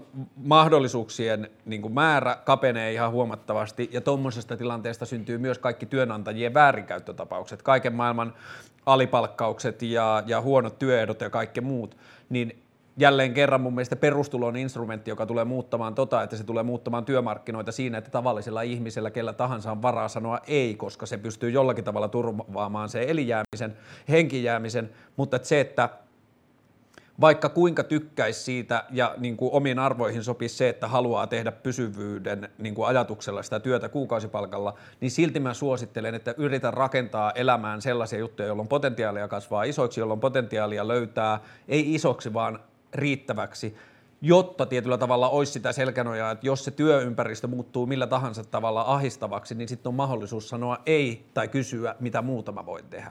Ja se on mun mielestä semmoinen, jota kuka tahansa pystyy jossakin määrin tekemään työajan ulkopuolella. Se lähtee ensin vaan siitä, että silloin tällä kun tuijottaa Netflix-sarjaa, niin miettii samalla alitajunnassa sitä, että mitä muuta mä voisin tehdä. Ja sitten kun nämä ajatukset rupeaa jotenkin kumuloitumaan, niin mulla ainakin kävi niin, että jossakin vaiheessa mä halusin alkaa järjestämään itselleni aikaa, jossa mulla ei ole mitään muuta. Että mä rupesin kävelemään palavereista toiseen, mä rupesin niin kuin sopimaan asioita, palavereita niin, että ne oli eri puolilla kaupunkia, jotta mulla oli aikaa kävellä niistä ja niin kuin niiden välillä. Ja mä suunnittelen edelleen, niin kuin sovin palavereita niin, että niiden välissä olisi aina tyyliin tunti, että mulla on aikaa istua vaikka autossa jossain parkkipaikalla ja niin kuin vaan käydä jotenkin läpi ja prosessoida sitä kamaa, mitä tulee sisään. Ja se nykyinen työmaailma ei ihan hirveästi anna ja mun mielestä lähtökohtaisesti se on työnantajien tappio. Mä uskon, ja Ruotsista on tullut tosi hyviä tuloksia 6-tuntisesta työpäivästä, mä uskon, että se vaikuttaa tosi paljon ihmisen työskentelykykyyn, se, että kuinka paljon sillä on aikaa miettiä sitä ympäristöä siinä, mutta että nyt kun työnantajat ei sitä jotenkin hirveästi tue, niin siinä mun mielestä ihmisten olisi hyvä ottaa sitä valtaa omiin käsiin, että rupeaa rakentamaan sitä tilaa, missä on tyhjää, koska siitä rupeaa syntymään myös niitä ideoita, mitä muuta voisi tehdä. Mä oon huomannut, että mä oon viimeiset 5-6 vuotta ilahtunut aina suunnattomasti, kun mä kuulen, että joku ottaa loparit. Musta on selkeästi tullut jotenkin työnantaja vastainen. Mun mielestä se on aina niin kuin uusi syntymä, kun joku ottaa loparit. Et aina pitäisi lähettää kukkia, kun joku ottaa loparit. Tästä me vähän jo viitattiin, mikä on tarpeeksi, ja niin kuin puhuttiin siitä tietyllä tavalla sen taloudellisen määritteen kautta. Mutta musta se on kiinnostava kysymys myös vähän niin kuin filosofisena kysymyksenä. Mä oon yrittänyt määrittää sen niin, että mun yrityksen liiketoiminnalle tarpeeksi on se, että mun ei tarvitse pelätä huomista. ja sen jälkeen opetella tyytymään tai olemaan levollinen siinä, koska mä ajattelen, että tosi paljon jotenkin liiketoiminnan ja ihmisten toiminnan haitallisista ominaisuuksista tulee siihen, että halutaan enemmän kuin oikeasti tarpeeksi. Että se tarpeeksi on määritelty jollain muulla tavalla. Se on verrattuna naapuriin tai verrattuna johonkin yhteiskunnan ideaaleihin tai johonkin muuhun. Niin mun mielestä tämä on myös sellainen asia, samoin kuin se menestys, niin se tarpeeksi määrittäminen itselle on tosi niin kuin hyödyllinen työkalu. Että kun sen kiinnittää siihen jotenkin omaan turvallisuuden ja levollisuuden ja työn miellyttävyyden tunteeseen, niin sitten se tarpeeksi voikin olla paljon vähemmän kuin mitä oli ajatellut aikaisemmin. Ja sitten se on toinen, mikä liittyy tähän tarpeeksi ajatteluun, että kuinka pieneksi saa kiinteät kulut. Että sitten, että jos elämässä on enemmän semmoisia asioita, että niinku elämän, en mä tiedä, niinku merkityksellisiä nautintoja tai mitä tahansa, niinku matkustelua tai mitä tahansa muuta voi tehdä silloin, kun siihen on varaa, mutta se perusarki olisi niinku kompaktoitu aika pieneen niinku tulotarpeeseen. Niin silloin, kun se, mitä pienempi se tulotarve on, niin sitä enemmän on vapauksia. Ja se tuntuu tosi merkitykselliseltä, että jos oppii löytämään niitä kohtia, että hei, mä voin tuosta kuukausittaisesta kiinteästä kulusta leikata tota pienemmäksi, niin sitä paremmin tämä juttu toimii. Ja se liittyy kaikkiin näihin kirjanpitoasioihin ja kaikkiin yritysten kiinteisiin asioihin. Tämä on asia, josta mä oon puhunut tosi paljon ihmisille, koska musta tuntuu, että tässä esimerkiksi ihmiset perustaa ystäviensä kanssa yrityksiä. Jos perustaa ystävänsä kanssa yrityksen, niin mä oon sitä mieltä, että kannattaa samalla perustaa myös oma yritys, jolla omistaa sen yrityksen. Yhteiskunta suhtautuu meihin eri tavoilla, ollaanko me yksilöitä tai ollaanko me Y-tunnuksia. Ja vaikka sotusta tulisi Y-tunnus, niin kuin mun mielestä pitäisi, että se yrittäminen helpottaisi, niin silti mä melkein suosittelen, että perustakaa yritys itsellenne. Sen ei tarvi olla Oy, sen ei tarvi olla TMI riittää ihan hyvin tai mikä tahansa, TMI maksaa 60 ja sen perustamiseen menee muutamia tunteja. Mustakin se oli sikapelottavaa aluksi, mutta sitten kun menin sinne patentti- ja rekisterihallitukseen, niin siellä pidettiin aika hyvin kädestä. Mutta mitä tahansa tekee, jos siinä on yhtään semmoisia oman toiminnan elementtejä, jotka ei liity työnantajaan, niin perustakaa joku yritysmuotoinen asia, koska mä oon helpottanut, että se mä oon huomannut, että se helpottaa tosi paljon sitä käytännön tekemistä. Ja jos te haluatte alkaa täysin yrittäjäksi ja jos teillä on varaa siihen 2 500 € osakepääomaan, niin mä vielä suosittelen, että perustakaa osakeyhtiö. Koska osakeyhtiöstä, tai mä en tiedä, tämä voi olla henkilökohtainen juttu, mutta mulle se osakeyhtiön jotenkin virallisuus tuo semmoista struktuuria siihen tekemiseen. Sieltä tulee lista vaatimuksia, mitä pitää tehdä, miten mä suhtaudun mun tiliin, miten mä voin maksaa niin kuin firmalta itselleni palkkaa ja kaikki tämä, niin siitä tulee jotenkin semmoinen kehikko, joka auttaa tekemään semmoista rakennetta siihen juttuun, joka se rakenne ehkä auttaa, vähän niin kuin pakottaa miettimään tiettyjä ongelmia, jotka helpottaa tekemistä. Niin jotenkin tällaisen ajattelun kautta mä suosittelen, että perustakaa osakeyhtiö, jos meinaatte alkaa kokonaan yrittäjäksi, jos teette työn ohessa tai muuten juttuja, niin perustakaa vähintään toiminimi. Koska sitten, ja yksi juttu mikä vielä on, niin noitten toiminimen ja yrityksen kohdalla verovähennysten tekeminen on paljon helpompaa kuin henkilökohtaisesti. Että verovähennysten tekeminen henkilökohtaisesti niputtuu yleensä jonnekin vuoden loppuun, jos sun pitää kertoa, että nämä on liittynyt mun johonkin verotukseen liittyviä asioita, mä oon ostanut jotakin työhön liittyviä välineitä tai muuta, mutta jos teillä on toiminimi tai osakeyhtiö, niin te voitte tehdä sitä melkein reaaliaikaisesti niin kuin kuukausitasolla, niin siihen se auttaa myös. Ja tästä päästäänkin tähän niin kuin yrittäjän arvokkaimpaan pointtiin. Kaikki, mitä pystytte, mikä liittyy millään etäisellä tavalla teidän työhön, niin laittakaa se firman kuluksi. Ja tähän mun mielestä, niin kuin tässä mä joudun ainakin välillä käymään tässä vähän niin kuin moraalista kamppailua itseni kanssa, että voinko mä laittaa tämän firmalle, mutta mä oon opettanut niin kuin ajattelemaan niin, että jos mä en olisi tehnyt tätä hankintaa ilman, että mä olisin tai niin kuin yrittäjätoiminnalta, niin että se kumpuaa jotenkin siitä, niin sitten se on yritykseen liittyvä kulu. Ja sitten mun pitää miettiä myös sitä, että jos mä ikinä joudun verotarkastukseen, niin voinko mä seistä näiden kuittien takana. Mun suurin varmaan niin kuin yrityksen toimintaan liittyvä hyvä asia on ollut se, että mulla oli viime vuonna TV-ohjelma, niin mun kaikki vaatteet on esiintymisvaatteita nykyään. Mutta jos te soitatte DJ-keikkoja, niin te voitte vedota siihen ihan samaan. Niin kuin että teillä voi olla mitä tahansa, että jos te teette ruokablogia, niin lähes kaikki jotenkin ruokavälineisiä ja kaikkiin muihin liittyvät asiat on teille tutkimustyötä ja sen työn kehittämisen juttuja. Ja se pitää niin kuin tajuta itse, koska kaikkien toimenkuva on niin erilainen, mutta sitä pitää vaan itse tarkastella, että mitkä kaikki voi mulle liittyä yrittämiseen. Jos te olette muusikkoja, niin te ostatte kaikki levyt firmalle, koska se on, tai niin kuin, jos teidän pitää ostaa iTunes-biisejä, niin se kaikki ostetaan firmalle, koska se on tutkimustyötä. Jos te teette graafista suunnittelua, niin elokuvissa käynti on visuaalisten referenssien haalimista ja niin edelleen. Ja se kaikki tietyllä tavalla mikä tahansa hankinta, mä oon joskus laskenut sen, mutta sanotaan vaikka, että kamera, että te haluaisitte ostaa itsellenne kameran. Se, että te ostatte palkkatyössä, ei kun niin kuin, teillä on yritys ja te ostatte omilla rahoilla, niin kuin perheen rahoilla tai omilla rahoilla kameran, niin se maksaa teille, sanotaan vaikka 2,5 tonnia. Ja se sisältää alvin. Mutta se, että te ostatte sen yrityksellä, niin teidän ei ikinä tarvitse maksaa itsellenne 2,5 tonnia palkkaa siitä. Jotta te voitte ostaa omilla rahoilla kameran, niin teidän pitää maksaa yritykseltä 2,5 tonnia palkkaa, jossa tulee sivukuluja joku 50%, 60% melkein. Palkkasivukuluja. 1,5-kertainen on ihan hyvä nyrkkisääntö. Eli siinä ollaan niin kuin jo melkein 4 tonnissa. Et sun on firmalle pitänyt saada 4 tonnia laskutusta, että sä voit maksaa itsellesi 2,5 tonnia palkkaa. Sitten vielä firmalla, sieltä saa alvit pois, plus sen saa yrityksen liiketoiminnan vähennyksiin. Yrityksellä on tehty hankintoja, jolloin yrityksellä on pienemmät verovelvollisuudet. Ja mä ajattelen tätä myös sitä kautta, että silloin kun yritykselle saa kuluja, jotka ei mene yrityksen, varsinkin tässä pienessä vaiheessa, jos mun yritys olisi isompi, niin mä luulen, että mun moraalinen keskustelu olisi erilainen siinä mielessä, että se, että mä saan yritykselle jyvitettyä kuluja, jotka auttaa mua tekemään työtä tai jotain muuta, niin silloin mä myös varmistan sitä, että sillä yrityksellä on toimintaedellytykset nyt, kun mä elän siinä pisteessä, että mä oon koko ajan silleen niin kuin, joku sanoi, että yrittäjän tehtävä on siirtää konkurssia viikko kerrallaan. Niin ehkä se on niin kuin suunnilleen se, mitä mä oon tehnyt viimeiset 6 vuotta. Mutta niin kuin, se on vähän kärjistetty, mutta että niitäkin tilanteita on. Niin tietyllä tavalla se, että jos mä saan yritykselle tehtyä, mä oon siirtänyt silloin, kun mä oon perustanut aikoinaan yrityksen. Tää on muuten yksi asia, joka voi auttaa yrityksen aloittamista tosi paljon. Mä perustin yrityksen, mä myin oman autoni yritykselle, sit tuli firman auto ja sit tuli mun työsuhdeauto. Kaikki auton huoltokulut ja bensakulut ja muut on nyt yrityksen kuluja, ei mun omia kuluja. Mä myin mun valokuvakirjaston, eli siis mä olin ostanut valokuvakirjaa 10 vuotta, niin mä ostin ne inspiraatiokirjoiksi mun firmalle. Mä myin kaikki kamerat ja kameravarusteet. Mä olin ostanut ne itse työssäkäyvänä ihmisenä omalla rahalla, mutta kun musta tuli yrittäjä, musta tuli myös valokuva ja mä tein valokuvatöitä, niin ne on yrityksen omaisuutta.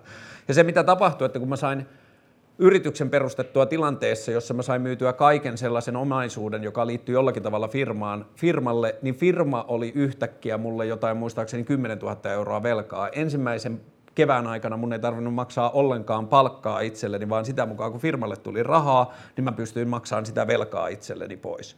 Ja se helpotti, se niin kuin tietyllä tavalla antoi ihan sikana selkänojaa siihen alkuun, että mä pystyin kieltäytymään töistä, mä pystyin valikoimaan töitä, niin kuin että se perheen, mun tapauksessa perheen toimeentuloon vaaditun raha niin kuin väheni, se laskutuspaine väheni sillä, että se raha oli mulle halvempaa. Siellä oli se velka olemassa, niin mä pystyin tekemään sitä.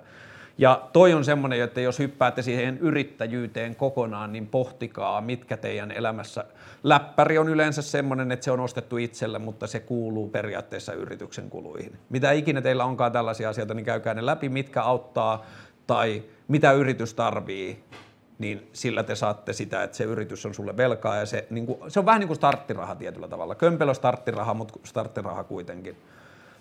Oot sä hakenut kenen itse tai kenenkään toiminimen tai muun kanssa? Silloin kun mä aloin yrittäjäksi, niin mä en voinut hakea starttirahaa, koska mulla oli ollut toiminimi aikaisemmin, vaikka mä aloin osakeyhtiöksi. Mutta oot sä hakenut starttirahaa itselle tai jollekin muulle? En ole hakenut starttirahaa.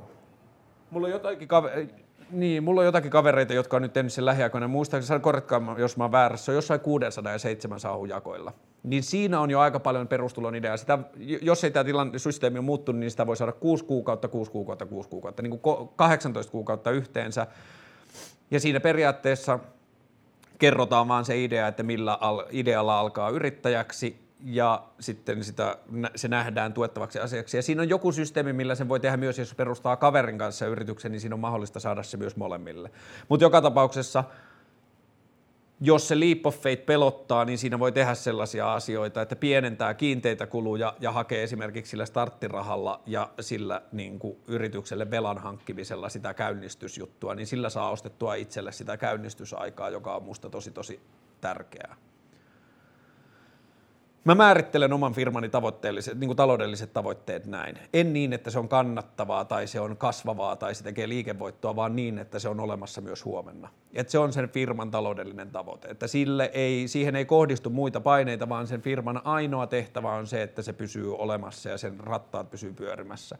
Silloin se antaa mulle myös vähän slackia siihen, että kuinka paljon mun pitää saada rahaa, kuinka paljon mun pitää myydä, kuinka paljon mun pitää tienata, että jos se tarkoitus on se, että mikään ei tietyllä tavalla käy niin kuin ylitsepääsemättömäksi esteeksi sen firman tiellä, niin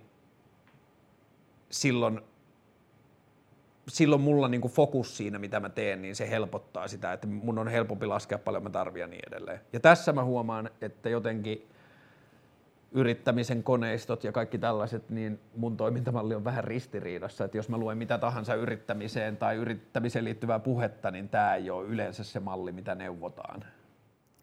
Okei, mä voisin olla tuosta ehkä jopa vähän eri mieltä, koska yleensä nimenomaan yritystoiminnan jatkuvuus luetaan sellaiseksi arvoiksi. Onko se sun kokemuksen mukaan yrityspuheessa merkittävämpi arvo kuin yrityksen kannattavuus? Kannattavuus tai se osakkeenomistajien voitontuotto. No, mä sanoisin, että se on aika pitkälti sit hallitukseen tai omistajan niin ihan itse määriteltävissä, että mikä se kannattavuustaso sit on. Mm. Mun mielestä on ihan fine, että sä pyörität sitä juttua noin ja turvaat silloin oman. Sähän oot itse osakkeenomistaja. Niin, mä olen siis yrityksen suuromistaja ja hallituksen puheenjohtaja. Mulla on helppo käydä näitä keskusteluja, mutta se on myös asia, jota mä suosittelen kelle tahansa yrittäjyyden niin kuin alkutaipaleelle lähtevällä, että määrittäkää se ainakin alkuvaiheen tavoitteeksi. Et jos on sitten taloudellisia suurempia tavoitteita, niin niiden aika tulee varmasti aika pian, kun te näette, miten se teidän firma toimii. Tuohon muuten hallitustyöskentelyyn ja niin kuin tämä on hauskaa, kun on yksin, niin saa niin kuin itse päättää pikkujoulut ja kaikki. Mutta mulla on ollut nyt semmoinen, että mä yritän pitää kerran kuukaudessa hallituksen kokouksen. Sen pointti on se, että se eroaa omasta ajasta siinä, että siinä mietitään työasioita. Mutta se saattaa ulkopuoliselle, harjaantumattomalle silmälle, se saattaa näyttää ihan samalta kuin oma aika. Mutta mulla on siis, mä sain tämän idean joskus keväällä, niin mä en ole vielä päässyt sitä toteuttaa, mutta heti kun mulla on mahdollisuus siihen, niin mä oon suunnitellut itselle sellaisen hallituksen kokouksen, jossa yritys menee pitkäksi viikonlopuksi Istanbuliin ja sitten ensimmäisenä päivänä se viettää koko päivän hamamissa kylpien ja valmistautuu tähän hallituksen kokoukseen ja ottaa rennosti ja sen jälkeen seuraavina päivinä se jakaa aikansa syömisen ja moskeijoissa vietetyn ajan kanssa. Moskeijoissa siellä on niin kuin paras ajattelun ilmapiiri, mitä mä oon ikinä tavannut. Sinne tulee erilaisia ihmisiä eri kelloaikaa, siellä on pehmeät niin koko lattiamatot ja kaunis valo ja kaunis rakennus, siellä on vaan hauska istua. Niin mä haluan tehdä sellaisia hallituksen kokouksia, että mä voin vaan mennä istuskelemaan sinne ja miettimään, että mitä mä oon tekemässä, miksi mä haluan tehdä sitä, mitä järkeä siinä on, onko se tuntunut kivalta, mitä mä voisin tehdä toisia ja niin edelleen. Ja jos te haluatte yrittäjäksi, mutta te ette tiedä mistä aloittaa, niin aloittakaa siitä. Niin kuin pitäkää hallituksen kokous yritykselle, jota ei ole vielä olemassa. Niin kuin että menkää johonkin semmoiseen tilaan, jossa teillä on aikaa ja tilaa olla rauhassa ja miettikää omaa suhdettanne työhön tai niin kuin yhteiskuntaan ja niin kuin rahan näkökulmasta. Niin miettikää sitä, niin mä luulen, että sieltä se langankerä voi lähteä niin kuin helpoiten aukeamaan. Tämä on niin kuin ehkä sitten sellainen asia, joka meitä kiinnostaa jotenkin tällä hetkellä eniten. Joo, toi on kyllä sellainen juttu. Kaikki, usein kun kysytään, mitä mä niin kuin teen tai mitä mä haluan tehdä, niin se on niin kuin ongelmien ratkomista ja mielellään niiden poistamista pysyvästi. Mä oon nähnyt aika paljon kaikennäköisiä yrittäjiä konepajan pyörittäjästä niin startup-maailmaan ja puhelinmarkkinointifirmaa ja heillä on jonkun sortin ongelma, mikä tuottaa tällä yrittäjällä usein niin kuin sitä sellaista tuskaa, että hän ei voi sit keskittyä siihen 3 tai 5 vuoden niin aikajanaan, vaan että se on sitä sellaista päivittäistä tai kuukausittaista, on se sitten raportointia tai palkanmaksua tai mitä liian. Niin mä teen sitä näitä juttuja itse, koska en ole vielä keksinyt niihin sellaista ratkaisua, että se ongelma poistuisi niin kuin pysyvästi, että mä voisin kävellä ja tehdä jotain muuta. Flaneerata. Muuttaa Etelä-Ranskaa ja flaneerata ja juoda kahvia ja lukea Sartrea tai mitä se sitten toiskaan. Asua Alpeilla. Tämä asia on mun mielestä semmoinen juttu, josta mun mielestä politiikassa puhutaan liian vähän. Musta tuntuu, että käyttöliittymien parantaminen ja käyttöliittymien korjaaminen on asia, joka helpottaisi ihmisten asemaa yhteiskunnassa, yhteiskunnallisesta asemasta riippumatta tosi paljon. Et ihan sama, että oot sä yrittäjä, ihan sama, oot sä työtön, oot sä köyhä, oot sä sosiaalituen varassa, mikä tahansa sun juttu on, niin kuin millä tavalla sä joudut olemaan yhteiskunnan kanssa tekemisissä, niin käyttöjärjestelmien parantaminen olisi se, jolla pystyttäisiin eniten tuottamaan hyvinvointia. Se, että asioita olisi mahdollisimman helppo käyttää. Kun mä kuuntelen yleistä julkista yrityspuhetta ja Suomen yrittäjiä ja muita, niin mä en resonoi sen puheen kanssa, jossa nillitetään veroista tai valitetaan siitä, että yrittäminen on jotenkin hirveän, tai että valtio rankaisee yrittäjää tai mitä kaikkia näitä tämmöisiä on, niin mun mielestä se ei mene niin, mutta yrittämisen käyttöjärjestelmiin on mun mielestä käytetty aivan liian vähän aikaa ja vaivaa miettimään, mitä ne vois olla. Että se, mitä yrittäjyyden velvollisuuksien täyttäminen vaihtuu, niin musta se voisi olla paljon paljon helpompaa. Ajatus esimerkiksi siitä, että mitä jos verottaja pyörittäisi kirjanpitojärjestelmää niiden sivuilla. Mitä jos me voitaisiin kirjautua verottajan sivuille, lähettää laskut sieltä, vastaanottaa laskut sieltä, tehdä kuukausiraportit sieltä, niin meillä olisi koko ajan jatkuva yhteys, keskusteluyhteys verottajan kanssa, joka auttaisi meitä.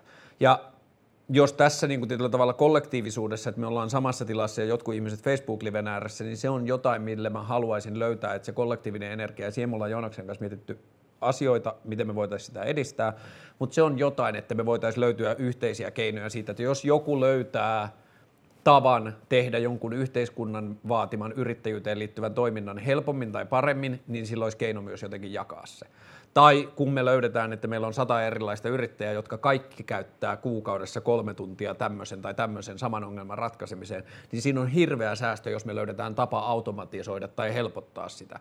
Ja se, mikä nykysysteemeissä on hyvä, että vaikka ne systeemit olisi huonoja, mutta niissä alkaa olla aika paljon rajapintoja auki. Niiden ulkopuolelle voi tehdä tietyllä tavalla taikatemppuja, jotka helpottaa sitä sen järjestelmän kanssa puhumista. Sitä tehdään vielä aika vähän, mutta mä kuulin just mun Broidion reaktorilla töissä, niin sen joku työkaveri oli koodannut itselleen ostoslista-applikaation kännykkään, joka automaattisesti muistaa sen perheen kierron tietyille asioille. Että se muistaa, että teidän perheessä ostetaan kanelia iso purkki 4 kuukauden välein ja nyt on mennyt 4 kuukautta ja 2 viikkoa ostaa kanelia, kun menet ensi kerralla kauppaan. Mun mielestä tällaisten, niin kun meillä pitäisi olla keino, miten me voitaisiin jakaa näitä myös enemmän, että jos ne on tehty yleishyödylliseksi, niin yleishyödyllisinä niitä pitäisi käyttää, mutta yrittäjyydessä mä koen, että on tosi paljon. Joonaksella on hyvät yhteydet Suomen teknologiayrittäjien liittoon, ohjelmistoyrittäjien liittoon, niin sieltä me yritetään löytää keskusteluyhteyttä siihen. Ja semmoinen palikka, mitä me ollaan nyt Joonaksen kanssa alettu kehittämään ja toivotaan, että me saadaan se jollakin tavalla ulos, on ensimmäisessä vaiheessa vain ja ainoastaan ikkuna, johon ihminen voi syöttää toiminnon, joka toistuu enemmän kuin kerran. Että tein taas tässä kuussa tämän asian. Tein tiliotteet kirjanpitäjälle tai mikä tahansa. Siinä vaiheessa, kun ihminen syöttää sen, niin sillä ei tarvitse olla minkäänlaista ajatusta siitä, että miten se voitaisiin automatisoida, mutta se on vaan asia. Ruvetaan keräämään asioita, jotka toistuu useammin kuin kerran. Seuraava vaihe on se, että ruvetaan katsomaan niitä toistuvia asioita, että mitä ne on syönyt. Et ensimmäisessä... Onko täällä niin kuin ääni kiertää jotakin? Piippaa. No, joka tapauksessa. Niin ensimmäisessä vaiheessa se riittää vähän niin kuin otsikkotasolla. Teen tämän asian useammin kuin kerran tai... Minä ja ystäväni teemme tämän molemmat.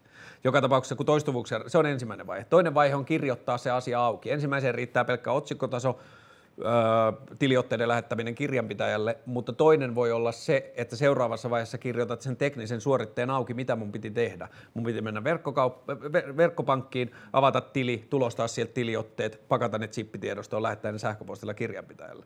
Siinä vaiheessa, kun meillä on noi tiedossa ja meillä on vielä mahdollisuus mitata, että kuinka usein toistuvia ne on, kuinka moni tekee saman asian joka ikinen kuukausi, niin me ruvetaan näkemään, että mitkä niistä asioista on sellaisia, että jos niihin rakentaa paremman polun, niin ne helpottaa mahdollisimman monta ihmistä. Ja sitten olisi se kolmas vaihe, joka vaatii enemmän teknistä osaamista ja tietokantoja ja rajapintojen ymmärtämistä ja kaikkea muuta, on rakentaa robotti tai joku muu helpottava palikka, joka tekee sen jutun pienemmässä tilassa niin, että sä voit mennä ja painaa nappia, että mä tarvin tiliotteet mun tililtä, sä oot tallettanut tietokoneelle jonkun tiedoston, jossa on kaikki sun pankkitunnus-luvut tai mitä ikinä se vaatiikaan, ja sitten se osaa tehdä sen koko polun automaattisesti itse, että se käy siellä sun nettipankissa, hakee ne tiliotteet, pakkaa ne chippiä ja lähettää kirjanpitäjälle.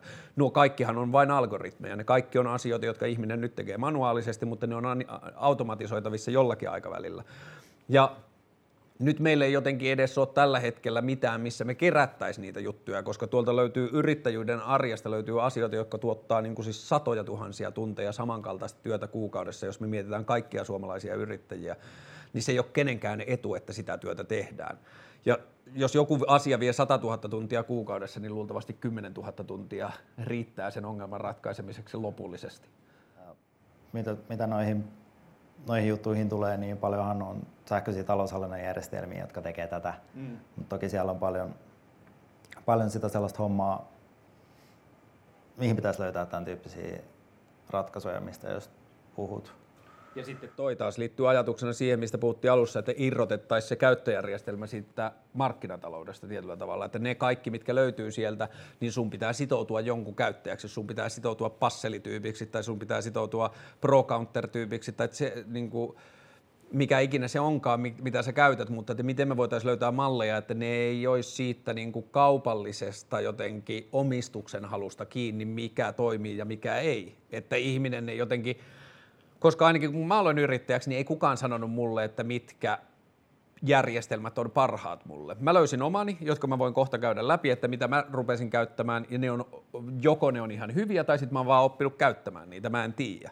Mutta nyt kun me ollaan Joonaksen kanssa puhuttu, niin nyt me ollaan tultu siihen tulokseen, että itse asiassa ProCounter saattaisi olla mulle parempi, että mulla on nyt 3 applikaatiota siihen, mihin ProCounterissa saattaa riittää 1. Mutta että tämän ongelman ratkaiseminen ei mun mielestä pitäisi olla jokaisen yksittäisen yrittäjän itse ratkaistava ongelma, vaan meidän pitäisi löytää siihen jotain keinoja, miten me voidaan jakaa sitä tietoa tai antaa mahdollisuuksia käyttää sitä. Mitkä on aloittava yrittäjän velvollisuudet? Jos sä lähdet miettimään sitä, että yritys aloitetaan 1. tammikuuta, niin mitä asioita sen pitää tehdä vaikka tammikuun loppuun mennessä, mitä kesäkuun loppuun mennessä ja mitä vuoden loppuun mennessä?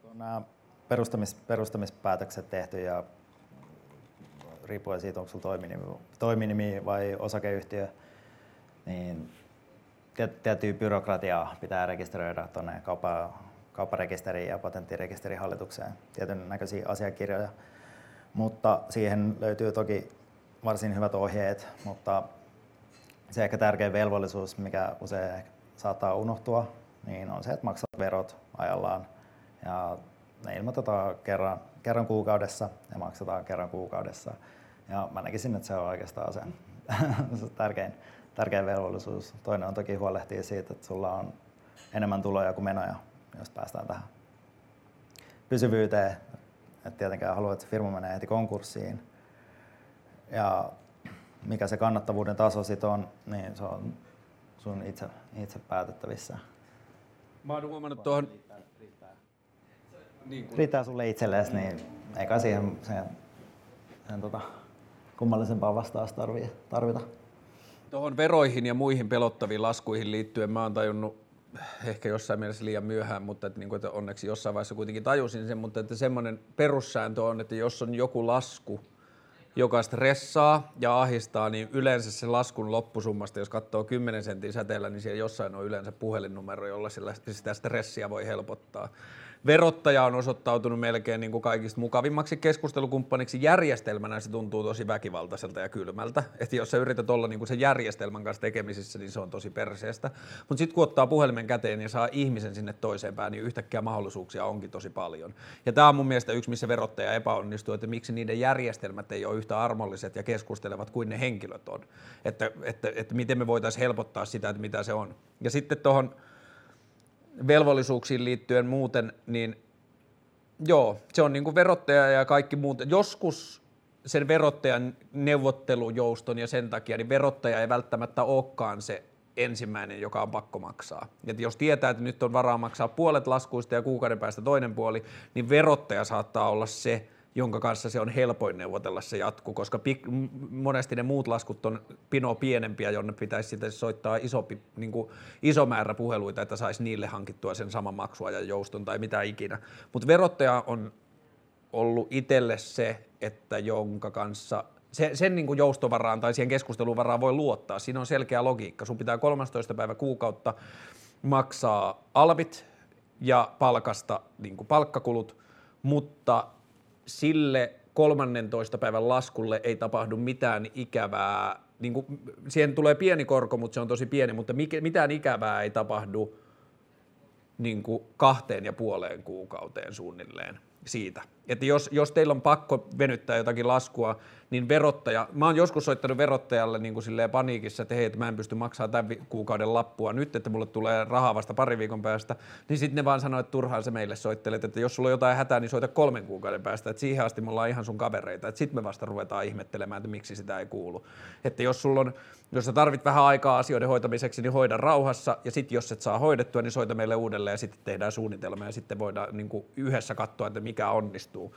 Niin se on ollut semmoinen niin kuin rauhoittava asia. Muistaakseni verottajan sivulla on jopa ihan tällainen tosi simpeli palvelu, että lysätät siihen Y-tunnukseen ja raaksiruutuun, että nyt mä tarviin maksuaikaa. Että pistät siihen, että paljonko sä tarvitset maksuaikaa. Okay. Ja sit jäät odottelemaan päätöstä. Tulee himaan postissa. Eli tämäkin on tehty algoritmi. Siellä on jonkun sortin systeemi.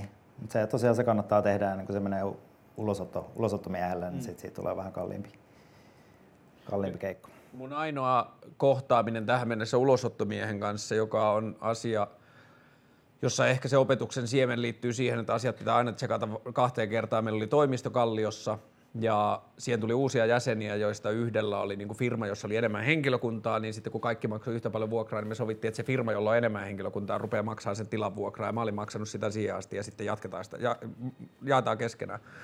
Ja me oltiin sen isännöitsijäyhtiön kanssa tekemisissä aktiivisesti ja jokaisen puhelun ja jokaisen tapaamisen lopuksi mä sanoin, että ennen kuin niillä kesti jostain syystä se uuden vuokrasopimuksen tekeminen. Me jouduttiin odottaa sitä muistaakseni 5 kuukautta, vaikka me soitettiin varmaan 10 kertaa ja käytiin jopa ajettiin sinne niin kuin hoitamaan tätä asiaa. Niin jokaisen tapaamisen yhteydessä mä sanoin, että hoitakaa, ettei se lasku mene eteenpäin, koska tuosta elokuusta lähtien tämä uusi firma maksaa ne vuokrat sitten, kun te saatte laitettua, että nyt ne tulee mulle ja niistä tulee muistutuksia, että nyt me otetaan vaan teidän päätöksiä. Niin Ovenia oli tämä firma, niin ne ei jotenkin, ne aina sanoi, että me hoidetaan tämä, mutta ne ei siltikään hoitanut. Ja sitten jossain vaiheessa ne meni vielä jotain sellaista rikki, että kun se oli prosessissa, niin ne laskut ei enää tullut mulle, mutta ne silti laskutti mua ja niiden automaattinen järjestelmä laittoi niitä kohti karhua koko ajan. Niin loppujen lopuksi se päätyi siihen, että Vantaan ulosottovirastosta tuli joku mies soittamaan ovikelloa, että täällä on velkoja. Ja sitten jälleen kerran, kun sen kanssa keskustelin, niin kaikki asiat oli sovittavissa ja sitten ei tullut mitään ongelmaa eikä tullut luottotietojen merkitystä tai muuta, mutta mun moka siinä oli, se koko seikkailu tuli maksamaan mulle muistaakseni 900 € ylimääräistä kulua, että mä sain hoidettua ne kaikki ulosoton kulut ja kaikki ne, ja se Ovenia ei ole ikinä palannut edes siihen, että mä oon yrittänyt soittaa, laittaa sähköpostia, että teidän toiminta aiheutti mulle näin ja näin paljon kuluja, ja ne ei ole ikinä palannut edes siihen, mutta se moka, minkä mä tein, niin mä en ikinä laittanut sähköpostia perään, kun mä olin sanonut suullisesti, tai mä en laittanut sähköpostia perään, kun mä olin laittanut puhelimessa. Et mun olisi pitänyt aina laittaa sähköposti perään, että sovimme äsken puhelimessa näin ja näin tämän ihmisen kanssa, niin sit mulla olisi ollut selkeämpi, niin mä voisin ottaa sen vaikka tyyliin jonkun laskutusfirman kautta, että mä voisin vaan lähettää ne laskut sinne ja laittaa ne sähköpostit liitteeksi siihen. Mä en ole joutunut kusetetuksi 6 vuoden aikana kertaakaan. Niin kuin yhden kerran yrityksen olemassaolon aikana mua vähän niin kuin yritettiin kusettaa. Ison mainostoimiston toimari osti multa duunia ja sitten otti loparit siitä firmasta ja se yritys suivaantui niistä lopareista, kun se oli niille iso juttu, niin ne yritti mitätöidä kaiken, mitä se toimitusjohtaja oli tehnyt. Ja ne yritti kieltäytyä maksamasta mun laskuja, niiden veruke oli se, että sulla oli läppäri meiltä lainassa, jos me oltais sulle oikeasti velkaa, niin sä tuskin olisit palauttanut sitä läppäriä. Ja tää oli niitten niin kuin tämmönen niin kuin mafian kaltainen lähestyminen siihen ajatukseen. Ja sitten mä kävin yhden mun lakimiesystävän kanssa kaikki sähköpostit ja kaikki muut. Silloin mulla oli tosi hyvä dokumentaatio. Mä sanoin, että mä oon sopinut tämän ihmisen kanssa näistä asioista. Tässä näkyy, että mä oon tehnyt ne asiat ja niistä on sovittu tämmöisen korvauksen. Mä sanoin, että joo, ettei mitään ongelmaa, että tässä on hyvin selkeä dokumentaatio, että mä juttelen niiden kanssa. Jos ne heittäytyy hankalaksi, niin sitten mä tuun avuksi. Sitten mä menin sinne toimistoon ja mua vastaan tuli 2 yli 50-vuotiaista lakimiestä. Ja mä olin just aloittanut yrittäjäksi, se oli aika kuumottavaa. Ja sitten mä vaan sanoin, että mä oon jutellut tämän lakimiehen kanssa, että tää on näin, että teillä ei ole mitään argumenttia sitä vastaan. Niin sitten ne sanoi, että me maksetaan tästä vaan puolet. Ja no sit se keskustelu mutta se on ainoa kerta, kun mua on vähän niin kuin yritetty kusettaa. Että mun mielestä, mä en tiedä minkälaisia muiden kokemukset on, mutta musta tuntuu, että sitä pelotellaan vähän liikaa. Jos niin kuin asiat sopii silmästä silmään ja niin edelleen, niin mun kokemus on, että sitä ei tapahdu, mutta ehkä mulla on käynyt myös vaan niin kuin hyvät säkä. Mutta että sitä suosittelen, että aina kun Jos teillä on vähänkään epäilyssä, tämä voi mennä hankalaksi tai sen yrityksen toimintamalli on semmoinen hähämäinen ja epäselvä, niin laittakaa puheluiden perään sähköpostit tai mitä ikinä, että teillä on joku selkeä dokumentaatio. Sitten kun se dokumentaatio on, niin sitten on olemassa firmoja, jolle te voitte sanoa, että toi firma on mulle tämän verran velkaa, tähän dokumentaatioon perustuen, voitteko te laskuttaa sen mun puolesta, niin ne jossain tapauksessa jopa maksaa sen etukäteen sulle ja ottaa sen koko ongelman itselleen omaksi ongelmaksi, että me hoidetaan tämä. No, jos mä käyn lyhyesti läpi sen, että mihin työkaluihin mä oon päättynyt. Cervant-niminen palvelu on se, jota mä käytän yritysten niin kuin yrityskorttien luomiseen. Eli mä luon, kun mulle tulee uusi asiakas, niin mä luon Cervantissa sille palvelun niin kuin kortin, josta mä painan sitten luon lasku ja mä lähetän sitä kautta sen laskun. Siellä on asioita, joita voi automatisoida, siellä voi laittaa, että jos on jatkuva laskutus, niin sä voit automatisoida, että se lähettää sen kerran kuussa ja niin edelleen. Ja sinne saa yhdistettyä myös digitaalisen laskun lähettämisen mahdollisuuden, eli mä voin lähettää sähköiseen laskutukseen, joka monesti helpottaa asioita. Se maksaa vähän, mutta siihen voi ostaa semmoisia sähköisiä postimerkkejä, joilla sen pystyy hoitaa. Sitten mulla on Apix, A-P-I-X, niminen palvelu apix.fi laskujen vastaanottoon, eli mulla on sähköisen laskun vastaanottopalvelu. Mulla on siis sähköinen toi laskutusosoite, niin se vähentää paperiroskaa ja pdf:iä ja kaikkea muuta. Ja hyvä puoli noissa molemmissa järjestelmissä on se, että mä oon laittanut niihin semmoiset salasanat, että mun kirjanpitäjällä on ne samat salasanat, että se voi aina kuukauden lopuksi mennä sitä mun järjestelmään ja ladata sieltä mun vastaanottamat laskut ja mun lähettämät laskut. Se vähentää meidän välisen kommunikaation tarvetta tosi paljon. Ja sit mulla on vielä lisäksi kännykässä e-tasku-niminen palvelu, joka maksaa muutaman euron kuussa, johon myös mun kirjanpitäjällä on pääsy niin kuin konehuoneen puolelta, jolla mä otan valokuvat kaikista kuiteista, auton tankkauksesta, liikelounaista tai muista niin kuin kuluista, joita yritykselle tulee, niin mä voin ottaa suoraan siitä kuitista kuvan ja heittää sen kuitin meneen. Se niin kuin menee suoraan sinne palvelimelle ja kirjanpitäjä voi hakea sen sieltä. Ja nyt se on oppinut niin kuin se järjestelmä itsessään lukemaan niitä kuitteja, että se kirjoittaa kuitin loppusumman sinne tietueeseen ja kaikki, että se vähentää sen kirjanpitäjän työtä koko ajan. Ja mulle toi systeemi on nyt mennyt niin, että kun mulla on Apix, Cervant ja e-tasku, niin ainoa mitä mun pitää kuukauden lopussa, eli mun käytännön velvollisuudet on se, että mä kerään kaikki laskut, jotka on jostain syystä tullut mulle pdf-nä tai jotain muuta kautta, että ne ei ole siellä laskujen vastaanottopalvelussa, niin mä kerään ne kaikki chippiin ja sitten mä otan mun firman tililtä tiliotteen siltä kuluneelta kuukaudelta ja sitten tämän paketin mä lähetän kirjanpitäjälle. Ja kirjanpitäjä pääsee niihin järjestelmiin takakautta sisään ja pääsee hakemaan kaikki kuitit, mitä se tarvii sieltä, joten ainoa, mitä mulle tulee sen jälkeen, on lappu, jossa lukee summa, joka mun pitää maksaa, tilille, joka mun pitää maksaa, eli pelkästään verottaja. Eli niin kuin verottajan velvollisuudet tulee sieltä yhtenä lappuna, itse asiassa nykyään kahtena. Verottaja edistyi niin paljon, että ne perusti uuden omaveropalvelun, niin nykyään sieltä tulee 2 lappua, kun ennen tuli 1. Et ennen oli samassa lapussa sekä alvi että palkkavero, niin nyt ne tulee 2 eri lappuna. Niin siinä on mun kuukausittaiset velvollisuudet, joita mun on pakko tehdä niin kuin suhteessa koneeseen. The machine. Niin se on se, mitä the man vaatii multa. Jos sun pitäisi perustaa firma nollista, niin miten sä tekisit ton saman? Mä oon käyttänyt sellaisia palveluja kuin ProCounter, mihin aikaisemmin viittasit, ja Visma tekee ilmeisesti useampaakin erilaista tällaista niin sanottua sähköistä taloushallinnan palvelua. Siellä voi tehdä nuo laskut, vastaanottaa laskut verkkolaskuna, sähköpostina tai jos haluat, niin paperilaskuna. Ja sieltä sä voit muodostaa nämä arvonlisäveroilmoitukset, jos mun itse asiassa voisin vielä mainita mitä siihen velvollisuuksiin tulee, niin varmaan, en tiedä onko yleisin, mutta varmaan aika kärkipäässä syy, miksi firmat menee nurin, niin on, että jätetään nämä arvonlisäverot maksamatta. Mm. Eli siinä on sellainen juttu vaan, että jos sä laskutat, niin siihen lisätään arvonlisäveroa. Varmaan kaikille aika tuttu juttu. Mutta ylipäätään vaan se, että muistatte, että se ei ole missään vaiheessa sun rahaa. Mm. Sama näissä palkanmaksun kuluissa. Kannattaa tilittää ne eteenpäin. Mutta toi ProCounter tosiaan, mä oon itse sitä käytän muutamalla asiakkaalla ja Wannadoolla meillä on se käytössä. Niin siellä hoituu käytännössä nuo kaikki. Siellä on yhteydet tänne verottajalle. Saat ne ilmoitukset lähetettyä sinne, laskut tulee. Kaikki hoituu todella helposti. Ehkä tärkein työkalu tuossa sitten on ohjelmistovalinnan ohella on hyvä kirjanpitäjä. Mm. Joo, se on kyllä investoida siihen, että sä itse ymmärrät niin kuin mitä on suurin piirtein tekemässä. Ja sitä mä suosittelen, että käy tapaamassa sen kirjan pitäjän tasaisin väliajoin. Et siihen syntyy semmoinen henkilökohtainen suhde, että se kirjan pitää vähän niin kuin ymmärtää sun tapaa tehdä ja se osaa vetää oikeasta narrusta, jos se tarvii sulta jotain tai sä tarvit siltä jotain, niin siihen syntyy semmoinen hyvä keskustelusuhde. Että hyvä kirjanpitäjä on kyllä kultaakin arvokkaampi.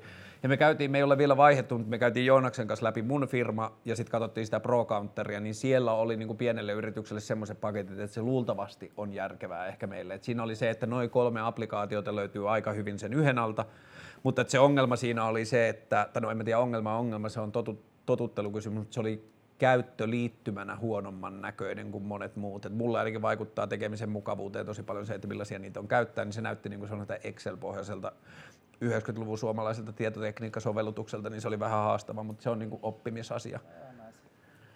Näistä me puhuttiin, joo.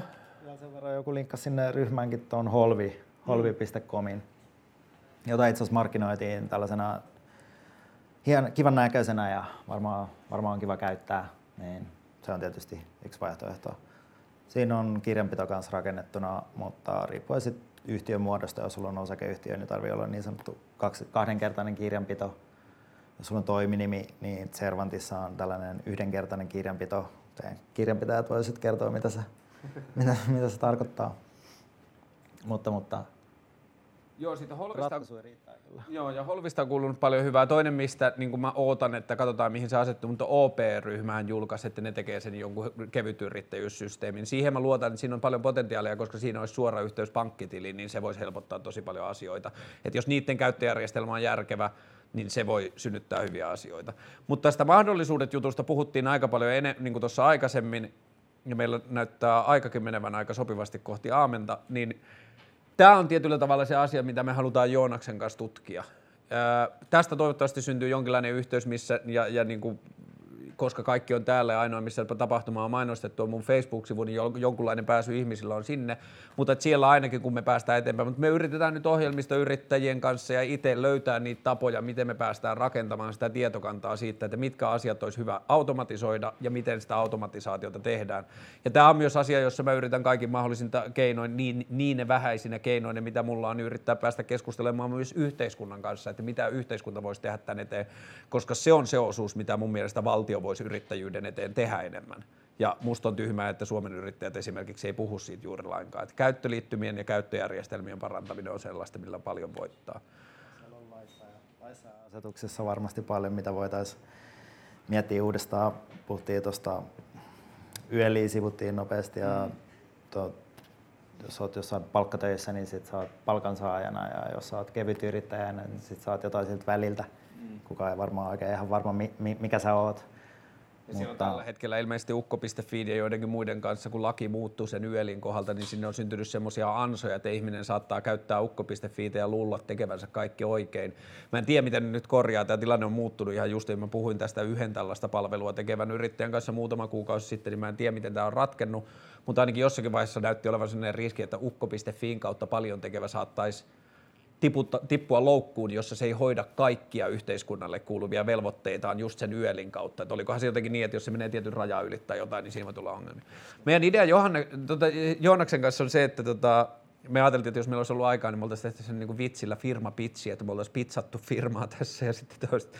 Mutta niin kuin, että mun mielestä firmoihin voi panostaa jotakin muutenkin kuin rahalla. Mutta meidän ajatus on se, että tehtäisiin niin Society UI-firma, joka vaan rupeaisi niin kuin rakentamaan käyttöliittymiä, helpompia käyttöjärjestelmiä yhteiskunnan käyttöjärjestelmien väliin. Se voisi mennä uusiin maihin ja niiden käyttöjärjestelmiin ja oppia, tai ottaa mukaansa sen, mitä se on oppinut muualta. Jos olisi firma, jota ei omistaisi kukaan, että se olisi niin kuin tietyllä tavalla yhteisomistuksessa. Ja semmoinen firma voisi tehdä kannattavuutta sillä, että se synnyttää äärettömän rikasta ja monipuolista dataa siitä, mitä ihmiset haluaa tehdä ja miten ne haluaa tehdä, niin siitä syntyy asioita, joilla voisi joku jopa tehdä rahaa. Mutta tämä on niin kuin asia, jota me fiilistellään. Jos jotakin kiinnostaa tai jos jollakin on ajateltavaa tai niin kuin annettavaa tällaiseen ajatteluun tai kiinnostaa olla siinä kehityksessä mukana, niin repikää kädestä. Ja sitten on tietenkin meille tosi arvokasta se, että me saadaan jossain vaiheessa sitä dataa, että minkälaisia ongelmia ihmiset niin kuin kohtaa siinä yrittäjyydessä, niin me päästään ratkaisemaan oikeita. Tuhannet kiitokset kaikille. Tuhannet kiitokset Joonakselle, Velille, kameroiden vuokrasta. Kiitokset Laitilan virvoitusjuomille kaljoista. jäätelöstä, jota saatte, jos jäätte leffaan, niin Suomen jäätelölle. Ja kiitokset Rivieralle. Ruoka on nyt. Me säädetään vähän aikaa tekniikkaa ja laitetaan Eliaksen kanssa nämä. Tässä on niinku, paljon kello? Se on 20 yli ja 9 aukeaa noi tilat. Niin me yritetään 15-20 minuutissa laittaa asiat siihen kuntoon, että Elias voi soittaa meille musiikkia. Ruoka on ilmeisesti saapunut. Mä en tiedä, onko tullut kaikki. Mutta ruokaa heti siinä järjestyksessä, kun pääsette, niin menkää ottamaan. Ja nyt vapaata ollaan. Tuhannet kiitokset teille kaikille, että tulitte paikalle.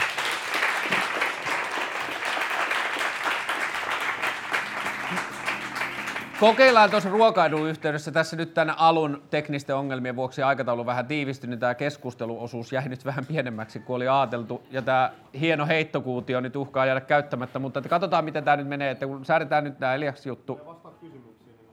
Okei, no niin. Onko kysyttävää? Onko mä kertonut ihan kaiken, mitä maailmassa saa tietää? Onko mitään kysyttävää? Ei, mä oon tyhjentänyt pajatson ihan täysin. Voi tulla myös repimään hihasta, mutta laitetaan musiikkia ja säädetään.